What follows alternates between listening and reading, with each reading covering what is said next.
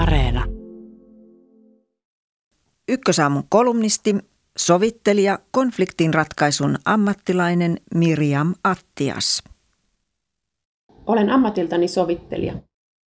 Olen siis työssäni tottunut tilanteisiin, jossa ihmisten välillä on jyrkiä vastakkainasetteluja, jännitteitä ja konflikteja. Viime vuosina yhteiskunnallisen keskustelun seuraaminen on tuntunut usein siltä, että olen töissä. Keskustelun osallistuminen tuntuu hankalalta, kun tulee niin helposti leimatuksi jonkinlaiseksi. Kärjistynyt keskustelu saa meidät ottamaan vaistomaisestikin kantaa puolesta tai vastaan, ja joskus vain siksi, että jonkun asian esitti tai ei esittänyt meikäläinen. Siinä, mitä julkisessa keskustelussa tapahtuu, on jotain samaa kuin siinä, mitä tapahtuu silloin, kun ihmiset ovat riidoissa keskenään. Sekä konflikteissa että yhteiskunnallisessa keskustelussa asiat menevät tunteisiin. Kun tunteet ovat pinnassa, keskustelu muuttuu vaikeaksi, jos emme tunnista niiden olemassaoloa. Jos keskustelu herättää tunteita, se koskee tärkeitä asioita. Viime aikoina on puhuttu paljon identiteettipolitiikasta. Siitä puhutaan tyypillisesti silloin, kun joku puhuu meistä ja joku toinen kokee, että tuo asia ei kyllä koske meitä muita. Identiteettiin perustuvia vaatimuksia esittävät minun mielestäni tasapuolisesti kaikki, sekä esimerkiksi kansallismieliset tahot että ne, jotka eivät mahdu annettuun kansalliseen määrittelyyn ja siihen liittyvään elämäntapaan. Ja miksi eivät esittäisi? Kun riittävä joukko ihmisiä kokee, ettei vallitseva tarina ja yhteiskunnalliset keskustelut pidä sisällään heidän todellisuuttaan, on ihan normaalia korottaa ääntään. Niin kauan kuin erilaisia todellisuuksia ei tunnusteta, äänet kovenevat ja koventavat toisiaan. Erilaiset äänet eivät itsessään ole ongelma. Nehän ovat itse asiassa demokratiankin kannalta juuri sitä, mitä tarvitaan.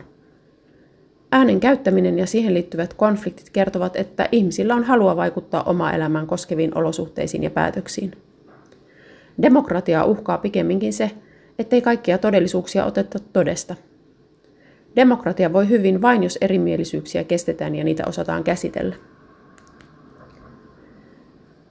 Identiteettiin menevät keskustelut menevät helposti tunteisiin, koska niissä ollaan tärkeiden asioiden äärellä ja koska yhteiskunnallinen keskustelu on myös kilpailua huomiosta.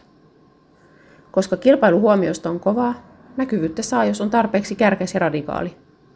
Tuntuu siis siltä, että systeemi, jossa keskustellaan, ruokkii radikalisoitumista.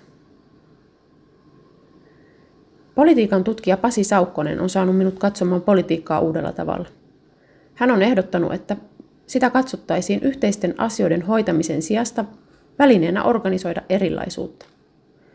Saukkosen mukaan, kun ajattelemme politiikkaa yhteisten asioiden hoitamisena, emme välttämättä tule aina kriittisesti ajatelleeksi sitä, kenen asioista puhumme ja kenen asioista olemme puhumatta. Tämä aiheuttaa ainakin kahdenlaisia ongelmia. Se marginalisoi niitä, jotka ovat jollain tavoin erilaisia suhteessa valtaan, ja lisäksi se heikentää valmistautumista erilaisuuteen liittyvien konfliktien kohtaamiseen ja käsittelyyn. Hänen ehdotuksensa on, että arvo- ja identiteettikeskustelujen sijasta olisi tärkeämpää keskustella sellaisista pelisäännöistä ja toimintatavoista, jotka tekevät yhteiselon ja asioiden hoitamisen mahdolliseksi erilaisuuksista huolimatta. Miten noihin keskusteluihin voisi päästä? Sovittelu opettaa, että kun asiat ovat menneet tunteisiin, tärkein ensiaskel on kuunteleminen, jotta osapuolet tulevat kuulluksi ja tunnustetuksi oman tarinansa kanssa. Mitä radikaalimpaa puhetta, sen radikaalimmin täytyy myös kuunnella. Kuunteleminen on hyödyllistä siksi, että se auttaa ihmisiä pohtimaan asioita tarkemmin ja tuomaan monisävyisyyttä sekä omaan tarinaan että yhteisiin keskusteluihin. Sovittelussa tiedetään, että kaikkien osapuolten täytyy saada kerrottua tarinansa ennen kuin päästään eteenpäin. Tarinan ensimmäiset versiot eivät kuitenkaan ole yleensä sellaisia, jotka rakentaisivat rauhaa. Ne ovat yleensä kaukana toisistaan, mustavalkoisia ja rajujakin. Ne eivät kuitenkaan ole lopullinen totuus, vaan keskustelun avaus. Niitä pohditaan ja syvennetään niin kauan, kun tulee tunne siitä, että kukaan osapuoli ei jyrää oman versionsa kanssa toisen yli. Yhteisessä keskustelussa yhteisestä tarinasta rakennetaan sellainen, johon mahtuu monta todellisuutta.